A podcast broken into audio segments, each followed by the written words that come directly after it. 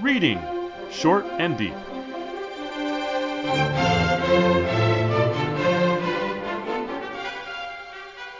Hi, I'm Jesse, And I'm Eric. and today we're reading Short and Deep The Eater of Souls, a short story or prose poem by Henry Kuttner, first published in Weird Tales, January 1937. And um, I'm a big Henry Kuttner fan. I, I love to read his writing. And uh, I assume you had read some Henry Kuttner before, is that right? Of course, not only as Henry Kuttner, but with his wife, C.L. Moore, as Lewis Mhm. Padgett. She's also an excellent writer. Um, uh, I, I think this is a little gem, and uh, because it says right in the in the editorial subtitle, it is a five minute tale. Um, I think we should read the whole thing and uh, then discuss it. Okay. All right, here we go. The Eater of Souls by Henry Kuttner. They tell it in Bel Yarnak, in a language not of earth, that a malignant and terrible being once dwelt in that incredible abyss named the Gray Gulf of Yarnak. Not on Earth, nor on any planet that spins about any star in the skies we know of, is Bel Yarnak.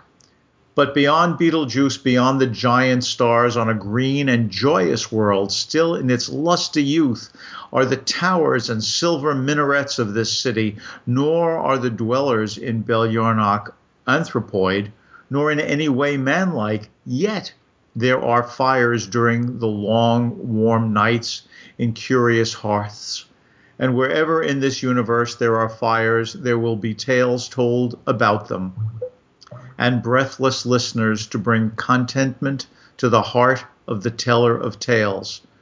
The Sandara rules benignantly over Bel Yarnak, yet in the old days fear and doom lay like a shroud over the land, and in the gray gulf of Yarnak a brooding horror dwelt loathsomely, and a strange enchantment chilled the skies and hid the triple moons behind a darkened pall. For a being had come to glut its evil, hunger in the land, and those who dwelt in Bel Yarnak called it the Eater of Souls. In no wise could this being be described, for none had seen it save under circumstances which precluded the possibility of return. Yet in this gulf it brooded, and when its hunger stirred, it would send forth a soundless summons, so that in tavern and temple, by fireside in the blackness of the night, some would rise slowly with a passionless look of death upon their features, and would depart from Bel Yarnak towards the gray gulf. Nor would they ever return, it was said, that the thing in the gulf, sorry, nor would they ever return. It was said that the thing in the gulf was half demon and half god, and that the souls of those whom it slew served it eternally, fulfilling strange miss- missions in the icy wastes between the stars. This being had come from the dark sun, the hydromancers said, where it had been conceived by an unholy alliance between those timeless ancients who filter strangely between the universes and a black shining one of unknown origin. The necromancers said other things, but they hated the hydromancers, who were powerful then, and their rune casting was generally discredited.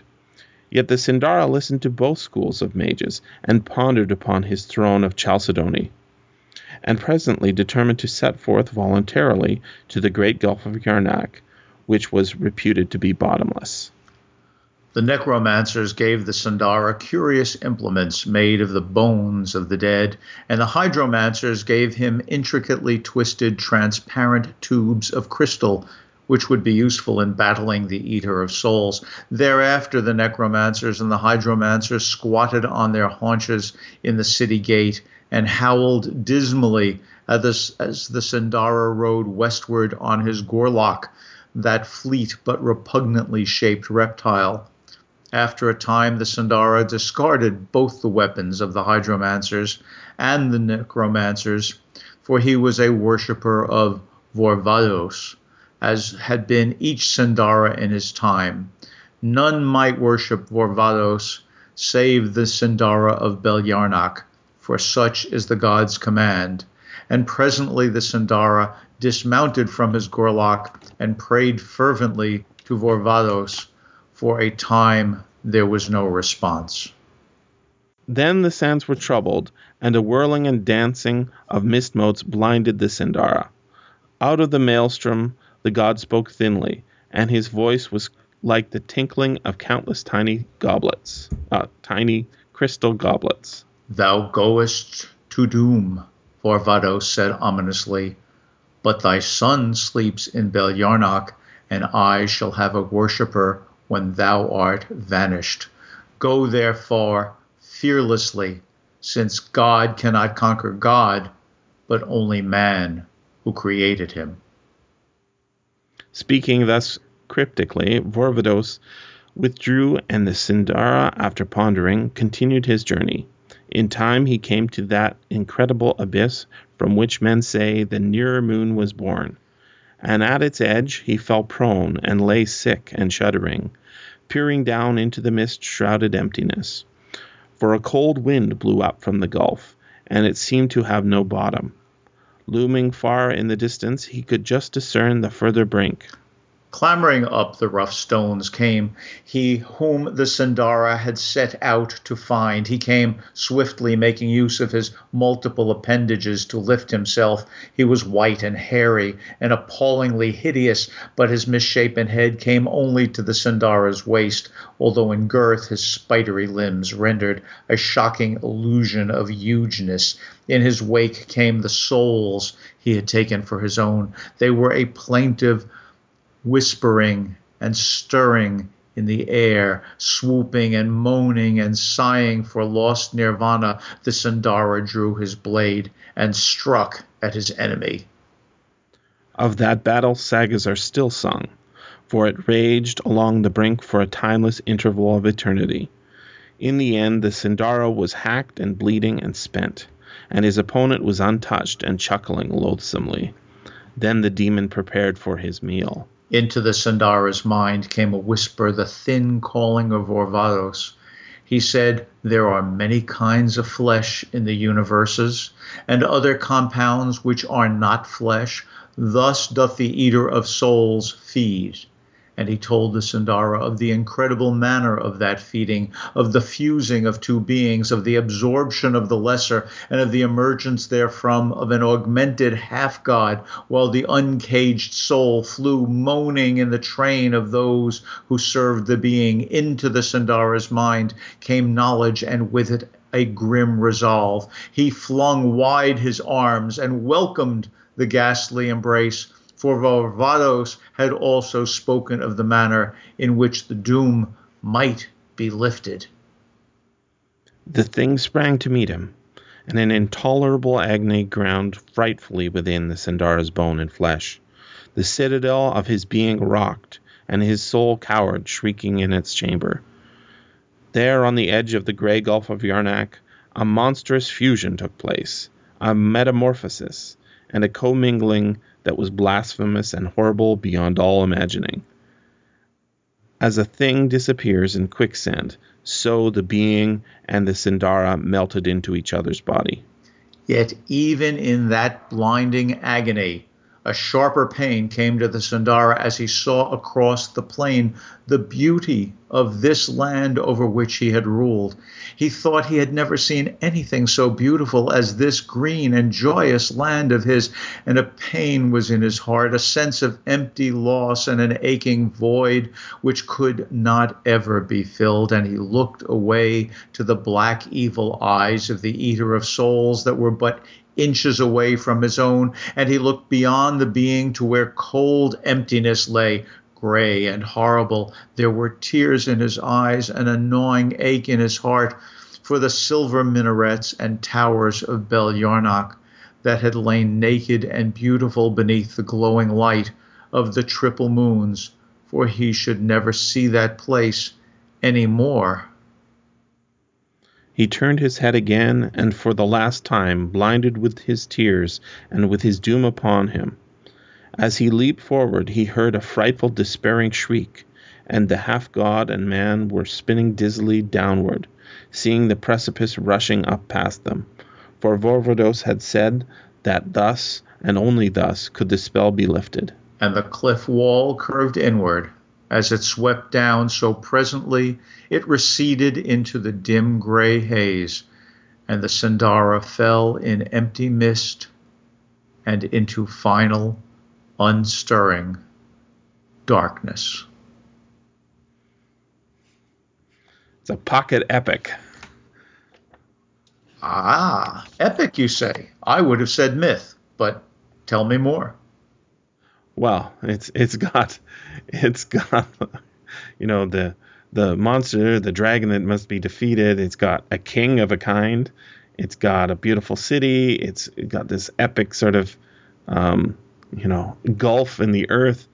Um, it's it's it's um, science fiction and fantasy and horror all bound up into a little tiny package. I love it. I agree. It's it's it's it's so full and so rich.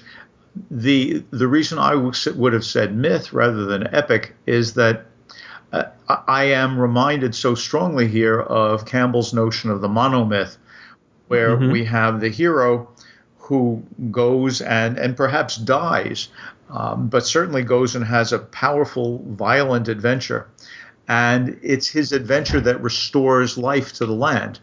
So what we know is that the Sandara periodically weakens the land, or at least metonymically weakens the land by calling away souls. The the people of Bel Yarnak uh, walk away with their eyes blank, passionless, just zombified uh, walking off, and no one has ever seen this thing because nobody's ever come back. Um, so the only way we know about them at all, I guess, is because the hydromancers and uh, necromancers have been able to be told what what's going on, uh, because no one who ever sees directly the Eater of Souls survives, and yet, since every son of a Sandara becomes the Sandara and since the god of the Sandara has only one worshiper, in effect, the Sandara and the worshiper are as if they were two parts of the same God. So there's the Father, mm-hmm. the Son, and the Holy Ghost. And mm-hmm. when the current Sandara flings wide his arms in order to accept uh, the Eater of Souls, he's dying to redeem all of the land and the people. So this is this is that great um, monomyth. Uh, it's what we see with Jesus and with Osiris and so on. Um, it, it's gorgeous and it's all in here and it works even though we've never encountered this world before. In fact, it's beyond our knowing. We're told in the very first paragraph. Mm-hmm. mm-hmm. I love that first paragraph. There's there, but there's so many rich details in every line that it is it is it's condensed and and um, it's got a lot of the poetic devices that you would see in a in a regular poem. That's why I'm thinking it's a prose poem of a certain kind, but it is um, it is it is got that science fiction. Uh, you know, it's beyond this uh, this star we know, Betelgeuse. It's beyond the giant stars and it is still a green and joyous world despite the in its lusty youth despite its its uh, monster that lurks in a pit that nobody's seen. Yeah. It actually begins i, I must say I, I, wanted to read it slowly because the language is uh, unusual. And it actually begins as if it were in verse. They tell it in Bel Yarnak in a language not of earth that a malignant and terrible being once, and then it goes off, dwelt in that incredible abyss named the Gray Gulf of Yarnak. But you know, it, it, he doesn't. That is, Kuttner doesn't maintain the same rhythms that one would have expected for verse, but from time to time, and at the very beginning, he uses those rhythms. Uh, there's mm-hmm. something hypnotic going on here. Mm-hmm. I think also uh, there are ways in which this story connects with its readers that are a bit unusual um, and, and, worth noting. And they're in that that very first paragraph. Um, there is um, the what I would call negative description. Mm-hmm. Um, a fancy word for it in rhetorical theory these days is aporia A P O R I A, the gaps that are left out. Uh, in in the ancient uh, world, the term aporia was used for um, for doubt. How shall I? Uh, uh, how shall I praise thee? Shall I count the, the ways? How do I love thee? Let me count the ways. Um, what is more lovely than a summer's day? You know that kind of not knowing what's going on in order to get the reader or the listener to think of what's going on. Well, most of the description we get in this story, and it's certainly clear in the first paragraph, we get in this negative way. Um, this is a language not of earth right? This is a place which we have never seen. This everything is not here. Um, so uh, not everything, but most things are, are not here. The Sandara rules benignantly over Bel Yarnak. I mean, what does that mean? It only means anything if mm-hmm. we fill these aporia, these gaps, with uh, our own understandings. So one of the ways in which uh, Kuttner draws us in is to make us feel that we need to construct a sense of the unknowable. Now, in general, this is a, a useful device, as in, how shall I, uh, you know, shall uh, how do I love thee? Let me count the ways. Uh, that how do I love thee begins, you know, gets the reader's interest. Um, but here, it's used in a particularly effective way. The story is about this eater of souls, which no one has ever seen. So when the Sandara first realizes that he needs to go out to save the land, to redeem the world, um, to do what Vorvados wants him to do, to make Bel Yarnak safe again for his own son and heir, and for the people of Bel Yarnak, he doesn't know what he's going to see. He knows that he's not going to use the, the tools given him by the hydromancers and the necromancers, but he doesn't know what he's going to see. He doesn't know how to do what he has to do. He is full of doubt. And so, by using this negative description, by relying on aporia, Kuttner is creating in us, the readers, the listeners, a parallel sense of doubt. So we have mm-hmm. this enormously strong connection with the psychological state of the main character, even though we know that he's not even anthropoid, right? He's not even a man, right? And yet there we are. Uh, the second thing I think that we see in this first paragraph uh, as a way of getting us to to really connect with the story is that description of the fires. Even though this is a different world, there are fires and there are hearths. And wherever there are hearths and fires, there are stories being told around them. And when people enjoy them, that does good for the heart of the storyteller, who is, after all, Henry Kuttner. Mm-hmm. He is telling us a story, and we are captivated by it. And so we appreciate his appreciation of our vigorous reading. Those 2 mm-hmm. things, the, the use of holes, gaps, aporia, and the focus on the importance of stories per se, makes this myth vivid for us in the present moment of our reading, or so it seems to me. Hmm. I I love um, what, as you point out, what what isn't there that we automatically fill in. Um, we know that the Sindara is a king without knowing exactly that it you know could be a pope, right? But we know it's a king, um, and we know that he has a horse. It's a Gorlak, but it's not it's not um, it's not a, a horse because it's a reptile. And what does it look like? Well, we fill in the blanks. It says the Sindara rode west on his Gorlak, that fleet but repugnantly shaped reptile. Um, uh, for all we know, that the Sindara and his people are are reptiles as well, right? right? We have no idea uh, what they what they're like. We know that the necromancers and the hydromancers, who uh, in this just brief tale, we already know our sort of mortal enemies. they're always rivaling each other to try and uh, get get some sort of pos- po- political position or social position. Um, he dispenses with their their tools. This is hilarious, right? He he just takes he takes their advice, he takes their their weapons, rides off, drops them. And then I think to me the the the funniest and funnest part of the whole story is when his god Vorvados um, he consults Vorvados. I want to read this section because I think it it's it's it's very rich, and I think that it's echoed uh, in other later passages as well. I mean, it, it, this story is literally three pages long, so it's hard to imagine a lot of echoes, but I think they're there. So here's how we meet Vorvados. After a time, he discarded both weapons and the hyd- of the hydromancers and the necromancers, for he was a worshipper of Vorvados, as had been each Sindara in his time. No, none might worship Vorvados save the Sindara of Yel- Bel Yarnak, for such is the god's command.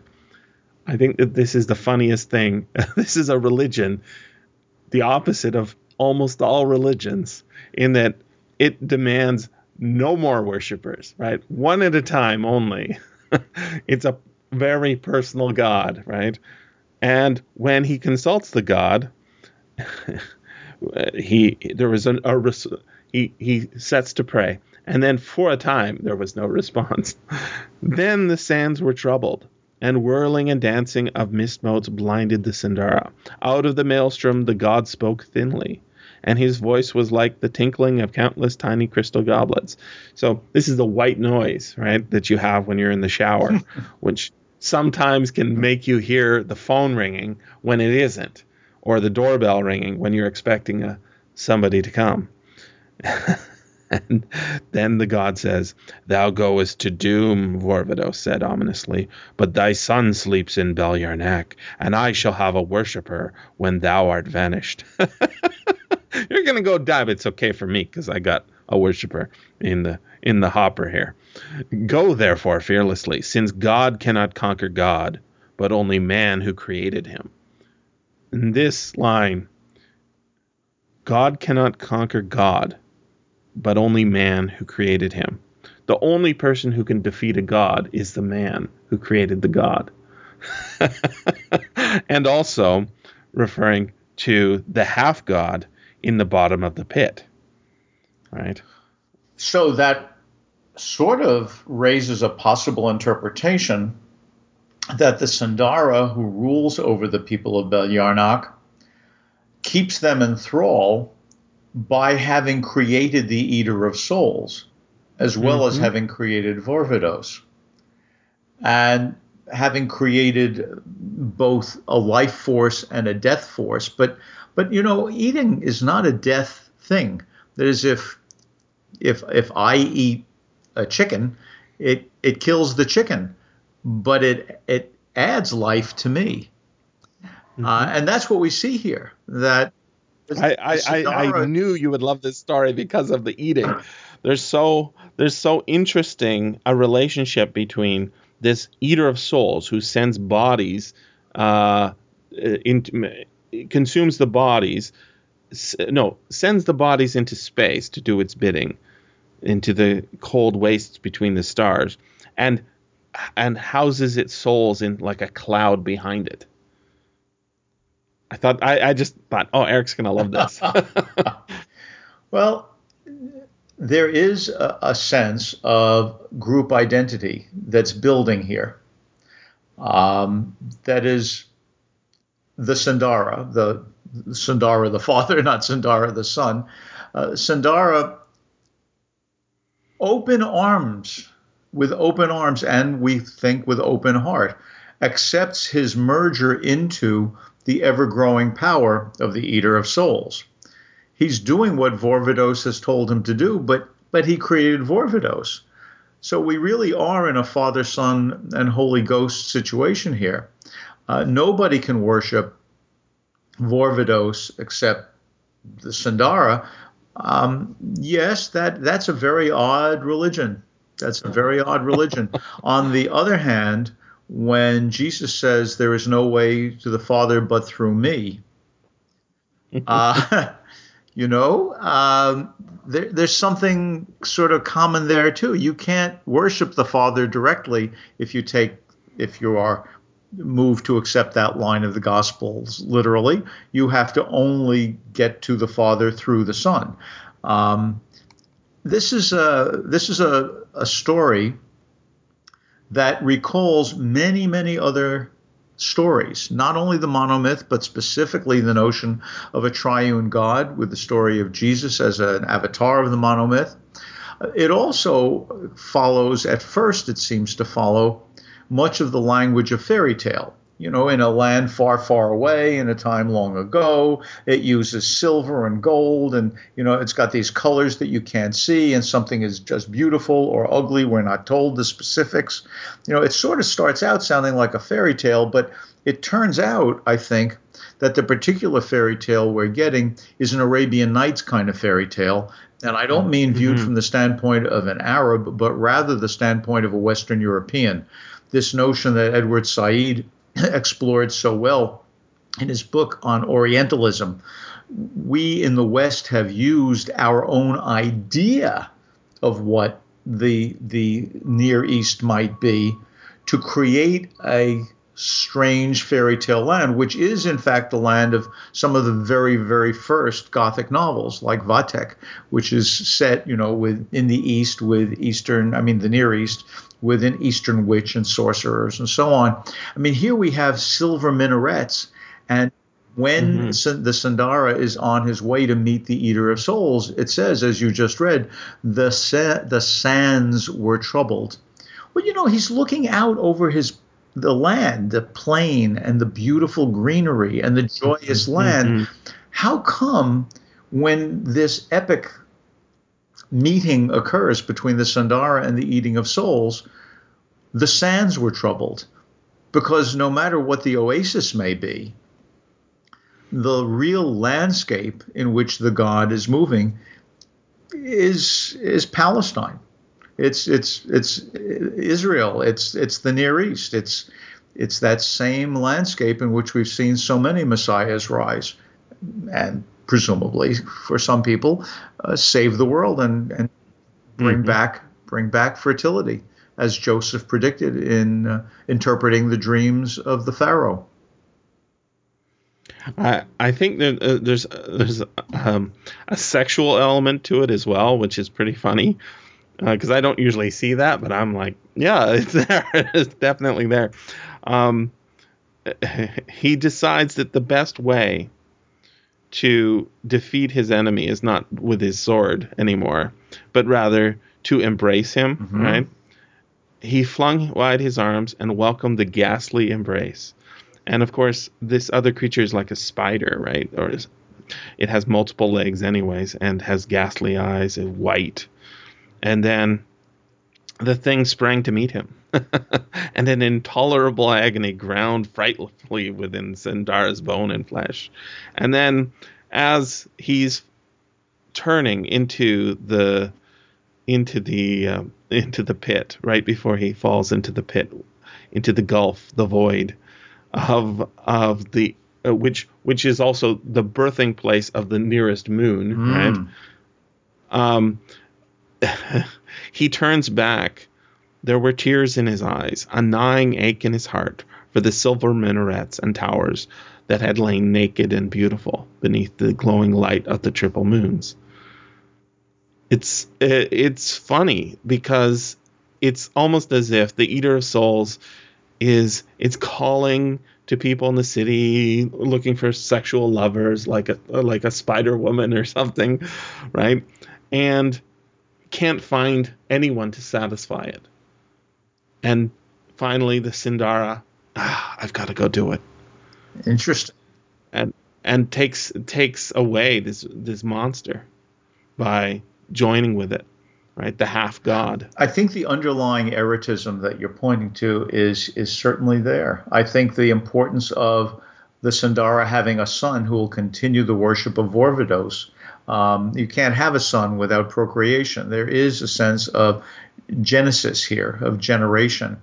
Uh, and I like the idea that he puts away his sword and flings his arms open wide. Um, there is the reason I say erotism is that if one looks at the the symbolism here, um, the places where we see the sharp, pointy things, and the places where we see the the open things, um, the, the, the nesting things, as you say, the the the, the great the gray gorge um, on Bel Yarnak, um, the Gray Gulf, um, is the birthing place of the moon, which, of course, for us is uh, the place of is a symbol of romance, and there are three of them here.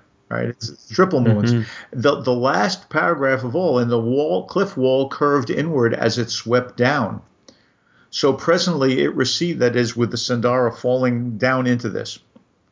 So presently it receded into the dim gray haze, and the Sandara fell in empty mist and into final unstirring darkness. It's it is simultaneously a womb return and mm-hmm. the possibility of giving new birth because we know that he's going to become part of the augmented, newly uh, empowered uh, Eater of Souls or multiplex God. Uh, I like that. All of this is it's not male or female, but it's it's erotic. It is sexual, mm-hmm. and it's it's poised at this wonderful moment. Um, it says the battle of that battle sagas are still sung, for it raged along the brink, that is of the Great Gray Gulf. It raged along the brink for a timeless interval of mm-hmm. eternity. Mm-hmm a timeless interval of eternity. What is an interval of eternity? What we have here is an absolutely crucial moment. That is, it is the crux. All history stops, right? Time becomes endless and instantaneous. And of course, sagas are still sung. They will be sung forever because this is a moment out of time.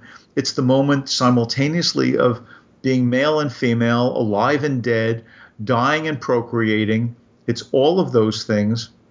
That's what souls are good for. The eating of souls amazingly gives life. Maybe turns the planet even green.